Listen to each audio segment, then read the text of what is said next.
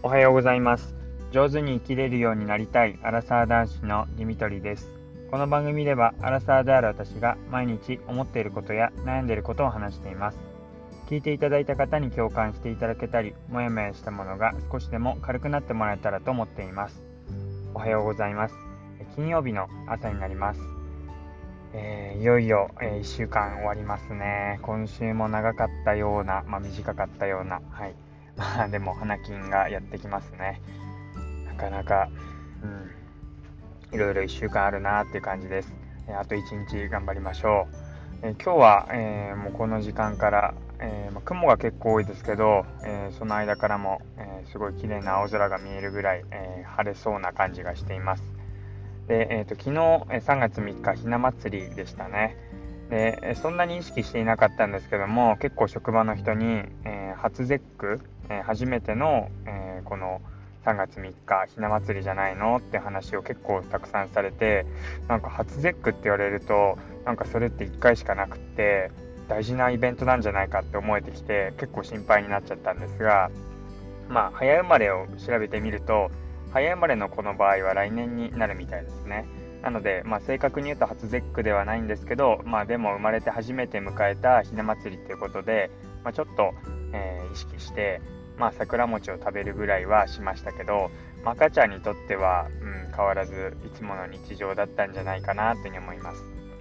まあ、その撮影的な意味ではあのひな祭りに、えー、まあ、備えてっていうか今日じゃなくてもう、えー、今週中、えー、月曜日だったかなに着せ替えをしてあのちょっと着物っぽいような赤ちゃんの、えー、洋服っていうのを着て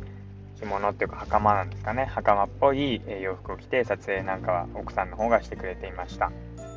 であと話変わりまして今日あのうちのマンションのゴミ捨ては、えー、缶瓶の、えー、あとペットボトルのゴミ捨ての日なんですけども、えー、今日缶瓶を捨てようとしたら同じところに、えー、同じ缶瓶捨てるところにですねあのうちと同じえー、まあ、赤ちゃん用のミルクの、粉ミルク用の缶が捨ててありました。あ同じの使ってるなんて思いながら、え、うち使ってるのはハイハイっていう結構コスパがいいと言われてる安いって言われてるような、えー、粉ミルクを使ってるんですけどなんか同じ、えー、粉ミルクが捨ててあるとあ同じような生活してる人がいるんだなってそんな赤ちゃんがいるんだなっていう風になんかすごい親近感が湧いてえー、ゴミの中から安心感を覚えるっていうあの不思議な状態がやってきました。まあ前から捨ててあったのかもしれませんけども、まあ、自分が使うようになって自分が意識して、えー、見るようになってあこれ粉ミルクだなって、えいう風に見えてくるっていうものがあるなと思います、うん、だから目を凝らしてみると結構今まで目についてたものでも見落としていたり改めて意識したり考えたりすることで目に見えるようになるっていうそういうものってあるなって思います。なんかそう考えてみるとですねなんかだいぶ話が飛躍するんですけどもなんかこうことわざとかって結構、うん、すごいことを考えてるっていうかよく、えー、今も残ってまともと考えた人がいてよく今も残ってるなっていうふうに思うんですね。例えばあんまりいい意味じゃないんですけども割れ鍋に閉じ蓋って、えー、割れ鍋に閉じ蓋ってなんかこう割れてしまった傷があるような鍋でも、必ず閉じる蓋があるように、えー、お互いどんな、えまあ、容姿とかどんな人だとしても 必ずそのぴったりの相手はいますよっていうようなそんななんかこう良くないものだとしても必ずその相手は見つかるみたいななんかそんな言い方をよく使ったりしますけどなんかそれもすごいあの言い方だなって思ってきっと誰かがあ割れちゃったとか傷がついてんじゃんこの鍋みたいに思った人がでもこれこんな割れたなんかものでもちゃんと閉じる用の蓋はあるんだねぴったり合うものあるんだねっていうところからきっとまあ抽象的に、えー、人でも言えるよねそれってっていう風に感じて、まあ、それがなるほどってなってことわざとして残っていったんだと思うんですけどなんかそういう意味でことわざって結構全部一般化されて、えー、抽象化具体的なものからすごい抽象的になってそれが他のことにも転ずるように、えー、他のことにも通じるようになってそれが一般にみんなに広まっているって本当にすごいことだなって改めて何の話だって感じですけど感じてます。でことわざからもそういう意味で具体から抽象とか抽象から具体に移すみたいな訓練というか練習ができるなっていうふうに思いました。だからなんかああそういう風に考えるんだってなんかこう話が面白い人とか分かりやすい人って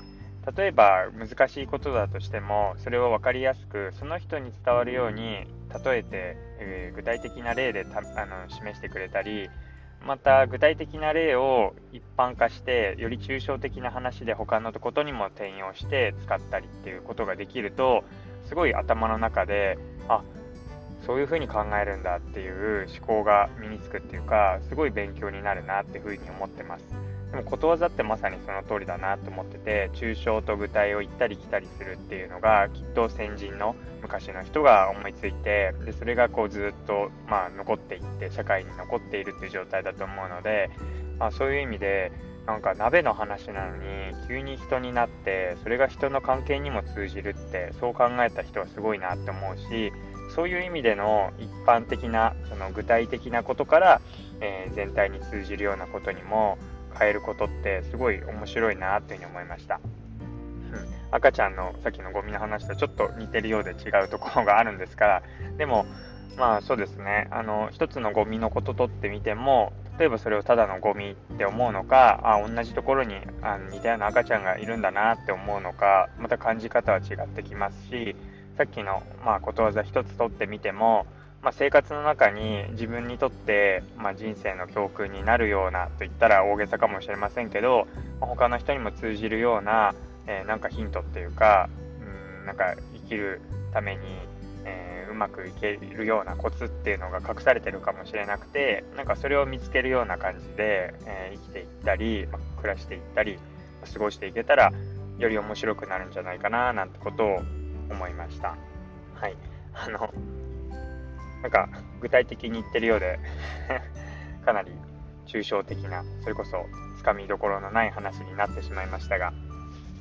はい、えー、そんなことを思いました、えー、最後まで聞いていただいてありがとうございます。またお会いしましょう。